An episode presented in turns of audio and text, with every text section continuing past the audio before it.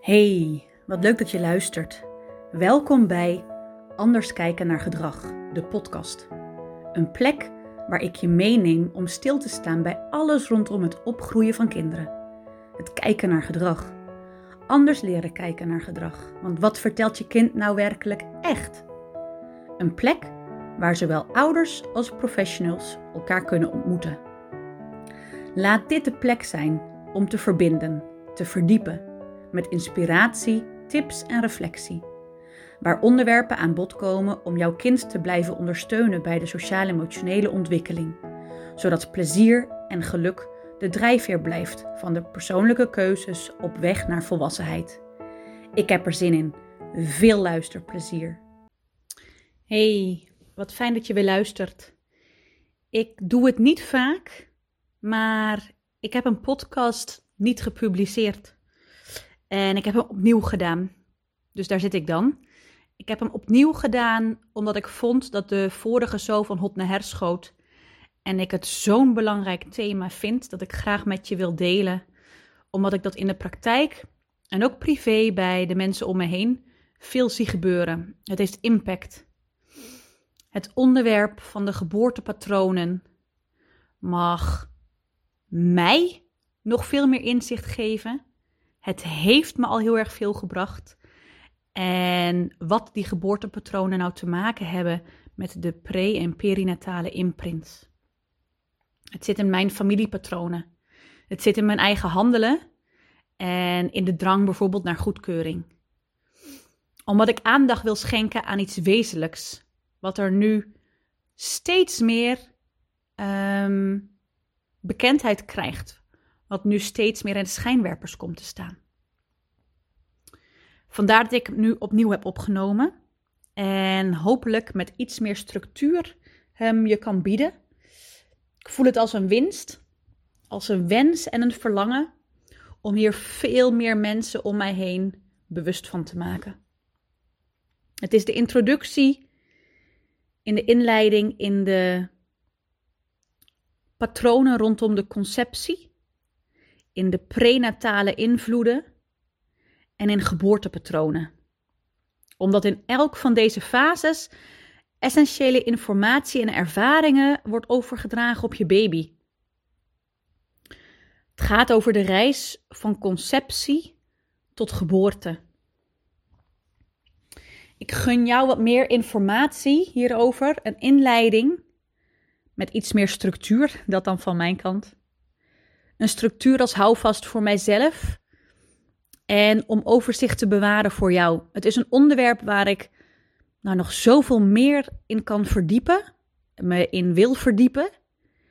En voel dat ik deze inleiding hierop nu al wens te delen met je.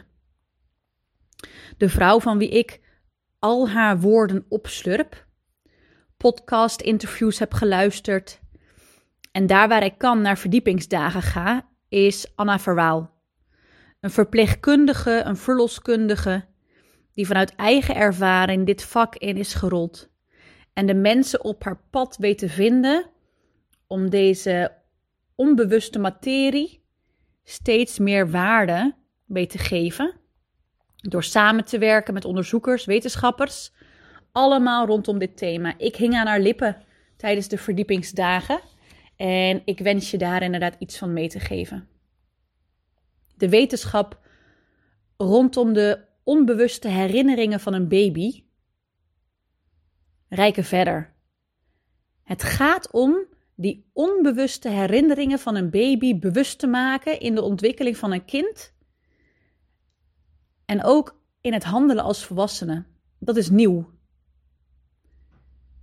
Dat baby's voelen is al een heel groot omslagpunt geweest in de ontwikkeling.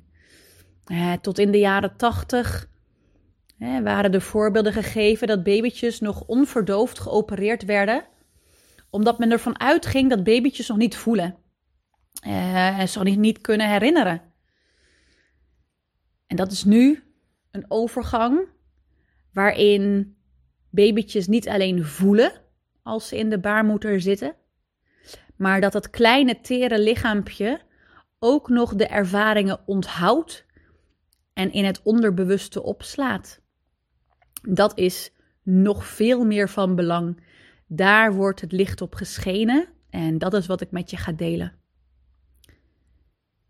Het is daarom zo, zo wenselijk en eigenlijk vind ik het ook wezenlijk in een stuk voorbereiding rondom, rondom zwangerschap, voorbereiding rondom ouders en ook als reflectie, wanneer je wel al kinderen hebt, vind ik het van belang dat je hier, mocht je het interessant vinden, um, alles van gehoord hebt. Het is wenselijk, dat spreek ik fruit vanuit de ervaring, dat het helaas niet altijd zo gaat om je bewust te zijn van de factoren die van invloed kunnen zijn bij conceptie en bij zwangerschap, nog voordat je zwanger bent. Wist je bijvoorbeeld dat de twee maanden voorafgaat aan de bevruchting al van belang is in welke bedding het embryo of de foetus wordt ontvangen. In die twee maanden voorafgaand aan die bewuste vrijpartij worden steeds nieuwe celdelingen al aangemaakt onder invloed van de hormoonspiegel van mama. En hoe de moeder zich dus voelde, de perceptie op een mogelijke zwangerschap, of het welkom heten van een zwangerschap, dat speelt dus allemaal mee. Maar ook van de papa. Hoe papa zich voelt over het idee van een mogelijk naderende zwangerschap. Hoe ze zich bij elkaar voelen. Welke genen dan in het zaad geactiveerd worden. Hè, onder omstandigheden als ontspanning, stress of geluk. Dat speelt bij papa zelfs al 64 dagen voorafgaand aan de daad. Dat speelt dus al 64 dagen van tevoren af. En al die ervaringen zitten dus al in dat moment van conceptie. Het brengt me direct bij een side note dat nog zoveel ouders gedurende de zwangerschap bijvoorbeeld verhuizen of klussen. Ik hoor het om me heen, ik zie het. Um, omdat in ene keer dat babykamertje niet goed genoeg is, of uitbreiding gewenst is, of je een tuin wil. Je kunt je voorstellen dat wanneer die twee maanden voorafgaand aan conceptie al invloed heeft op bijvoorbeeld celdeling en de soort cellen die geactiveerd worden, dat je je ook wel kunt bedenken hoe stress van bijvoorbeeld zo'n planning rondom de verhuizing, de veelvoud van keuzes en in mijn ervaring, in mijn beleving, ik was gedurende de zwangerschap niet de beste in het maken van keuzes. En onvoorziene zaken tijdens bijvoorbeeld zo'n verbouwing of verhuizing. Wat dat voor invloed kan zijn op stress voor de zwangere moeder en dus eigenlijk ook voor het babytje in de buik. Mocht je dus een wens hebben om zwanger te worden, wees je dan eens bewust van de emotionele basis die er op dat ogenblik is, die jij hebt, die je als papa hebt. Wil je hierin dan nog stappen zetten? Doe dit dus voorafgaand aan dit hele zwangerschapsproces. Dat brengt me ja, bij een betrekkelijk confronterend proces, maar wel iets waar ik je bewust van wens te maken. Die externe factoren kun je in kaart brengen. De gemoedstoestand, de woonvoorziening. Maar de interne staat van bijvoorbeeld de baarmoeder speelt een hele grote rol bij het mogen ontvangen van het embryo. Begin met wat luchtigers voor je. Ik ben bijvoorbeeld benieuwd wat jij geleerd hebt over het moment van conceptie. Ik heb geleerd dat er een veelvoud aan zaad zwemt, zo hard als die zaadjes kunnen, op weg naar de eicel. En eenmaal aangekomen dan de sterkste zaadcel door kan dringen bij de eicel. Dat is hoe ik het in de biologieles heb geleerd. En als ik het dan zo omschrijf, is dit voor een eicel best indringend, overweldigend. om ineens een zaadcel binnen te zien dringen, binnen te voelen dringen. Wat ik dus heel mooi vond om te horen, is dat er recent is onderzocht dat eigenlijk dat moment van conceptie al anders verloopt dan je denkt. Het is een urenlange dans waarbij die eicel haar weg in de eileider al draaiend maakt. En ook zaadcellen die hier dan aankomen draaien in cirkels om haar heen. Totdat de eicel klaar is om een zaadcel uit te nodigen. En dan opent ze zich, waardoor er één zaadcel naar binnen kan. Een situatie waar dan en voorbereiding en ontspanning veel meer overheerst dan het voor mij bekende verhaal over dat indringen van de eicel.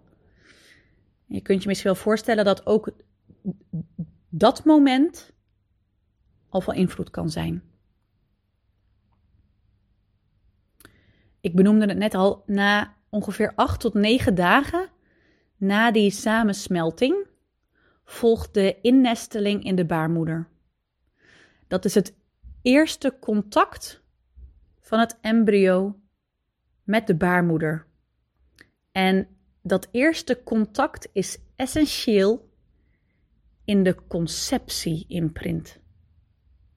Hoe de baarmoeder van de mama voelt, hoe de sfeer daar is, of je gewenst bent, is essentieel in dat wat je in het onbewuste een babytje al meeneemt.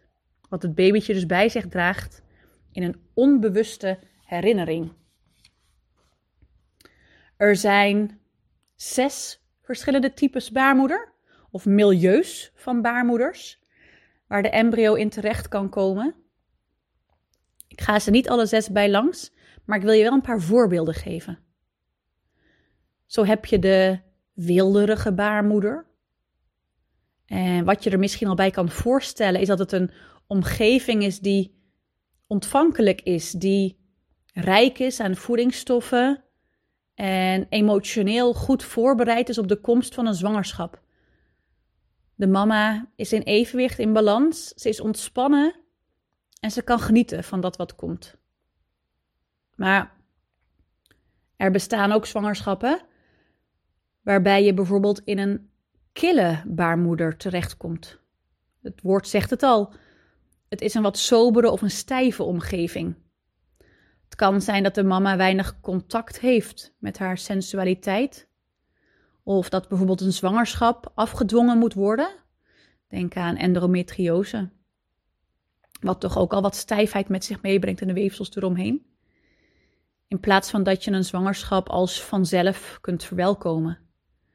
Die wens, soms de fysiologische stijfheid eromheen, kan dus maken dat er een kille baarmoeder is. En dan wil ik nog heel graag aan je vertellen dat er de gewonde baarmoeder is.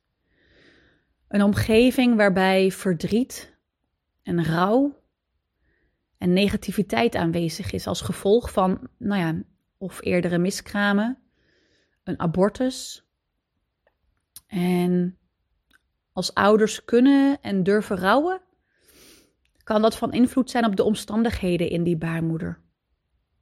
De interne omgeving heeft dan verlies ervaren en dat hoeft niet vast te zitten in de baarmoeder.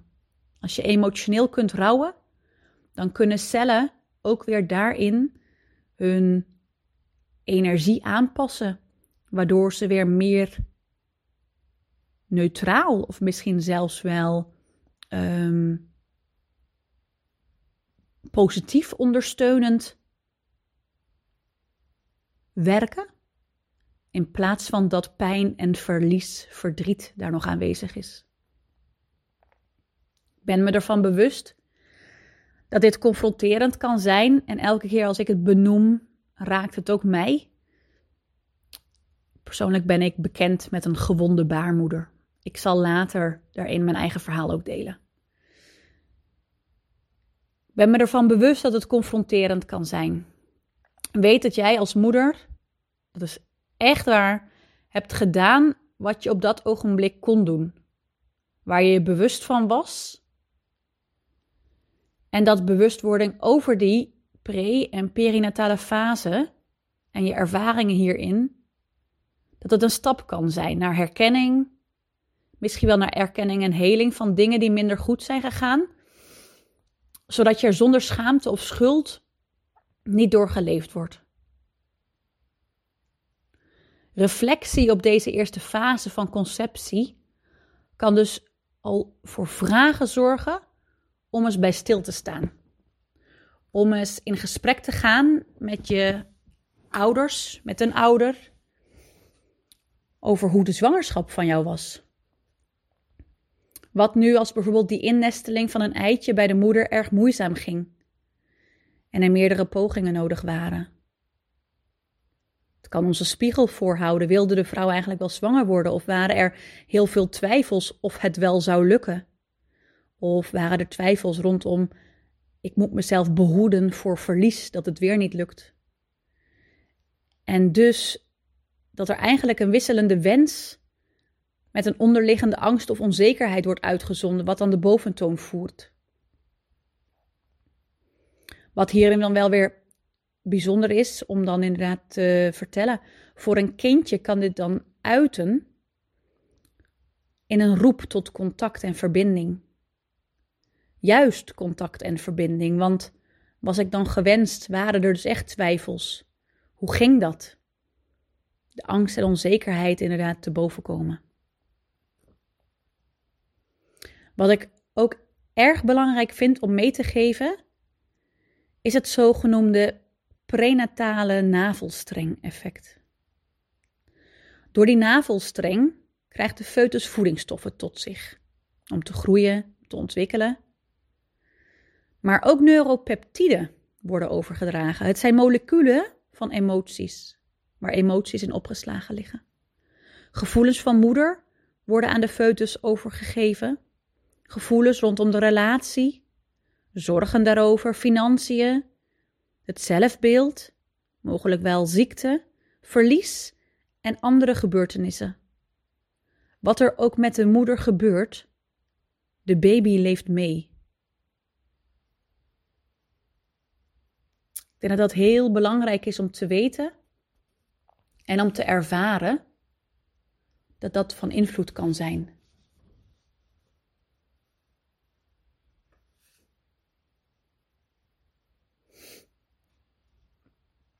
Wanneer de zwangerschap voorspoedig verloopt en een mama tevreden door deze periode beweegt, ontwikkelt zich een beter ontwikkelde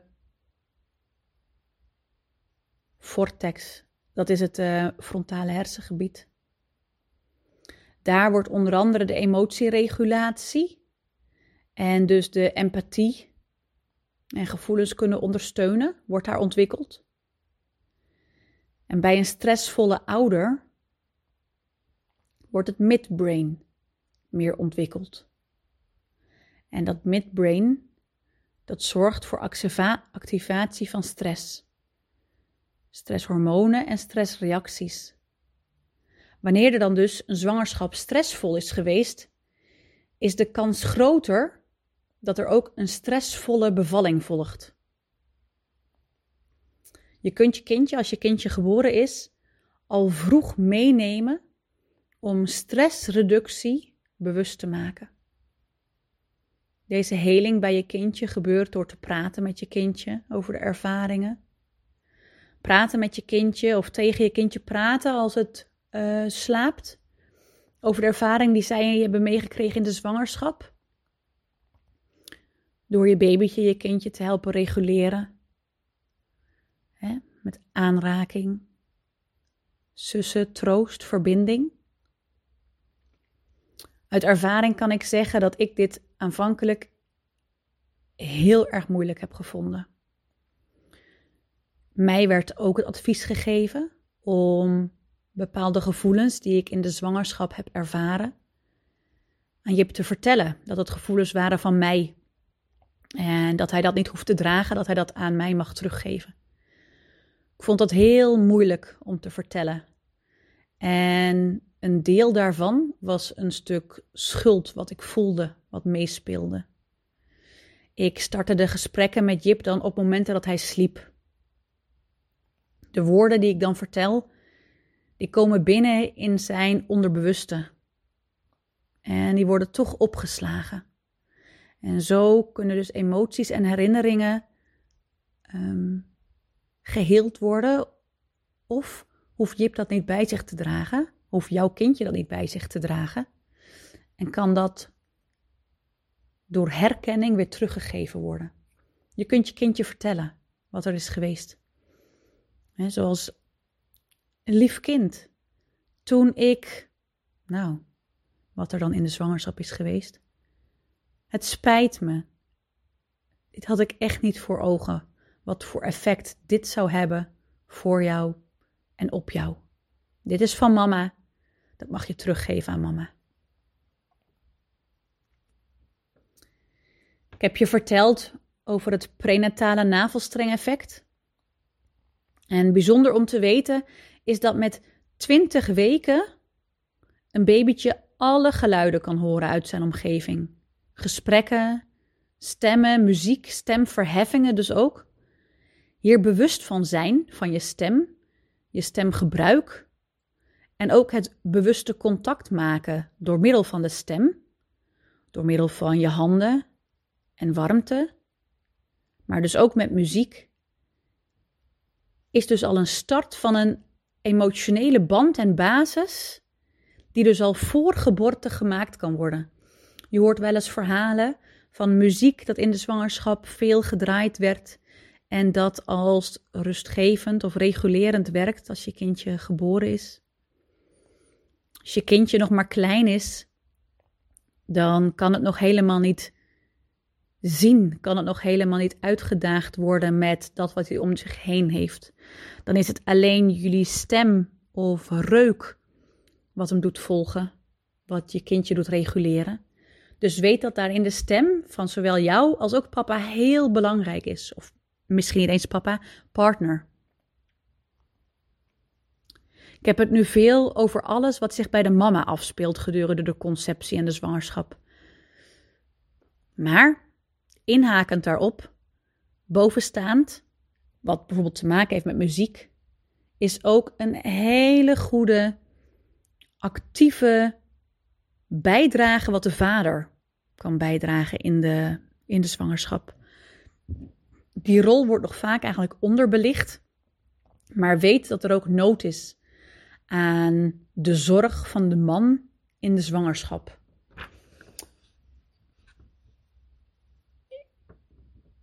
Eerder noemde ik al dat hè, in die 64 dagen voor de zwangerschap ook de emoties en de gevoelstoestand van papa een rol speelt.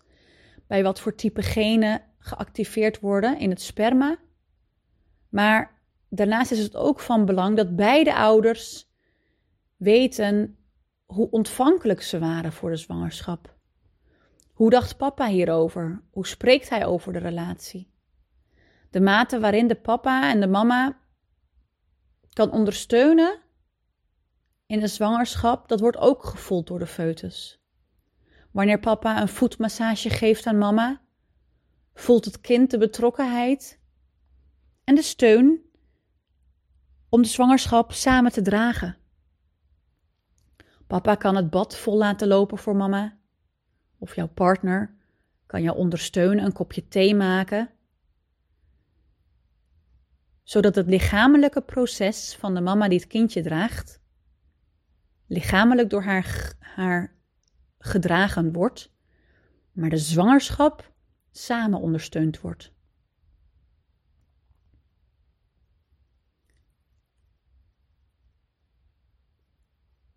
de ondersteuning en de herkenning daar dan in, in wat je zoal langs de zijlijn kan doen, werkt zeer verbindend.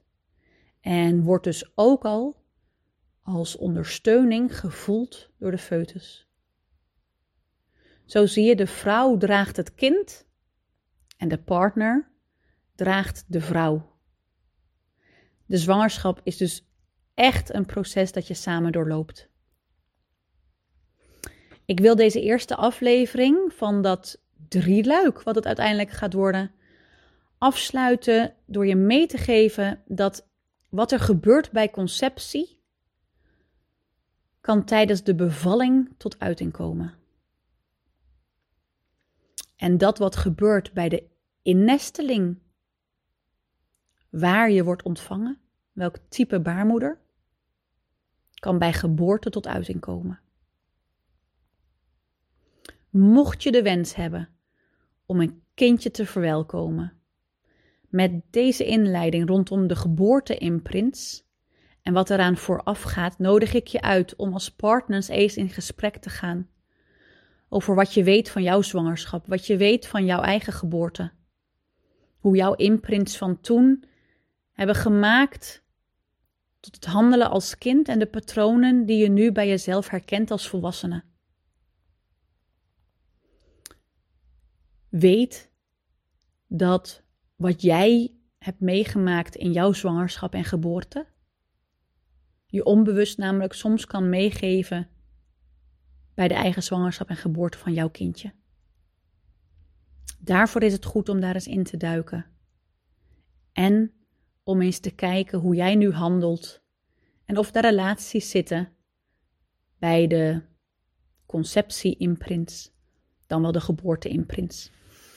Deze aflevering ging voornamelijk over het stuk conceptie en dat wat gedurende de zwangerschap ontwikkeld wordt bij de foetus. Deel 2 gaat straks over het geboorteproces en geboortepatronen. En ik ga mijn eigen verhaal delen waarom, waarom ik hier zo vol van ben, waarom dit mij zo raakt. Ik nodig je uit om ook deel 2 en deel 3 te luisteren. En graag kom ik met je in gesprek. Als er iets is wat je raakt, wat je graag wilt delen, kom met mij in contact op Instagram. Ik ben er voor je. Dank je wel voor het luisteren. Ik zie je graag bij deel 2 en deel 3. Dank je wel. Deze podcast wordt gemaakt door Liefsteling. Liefsteling Kindercoach. Ik ben een enthousiaste, eigenzinnige, creatieve deurval. Graag kom ik met je in gesprek over dat wat jij beleeft, jouw ervaringen en strubbelingen. Je kunt op Instagram met me in contact komen door me een berichtje te sturen. Mocht je de podcast van waarde vinden, dan zou ik het super leuk vinden als je een korte review achterlaat of mij tagt in jouw story. Zo weet ik wie er luistert en waar jullie van aangaan. Tot de volgende keer en een liefste groet, een dikke knuffel voor jouw liefsteling.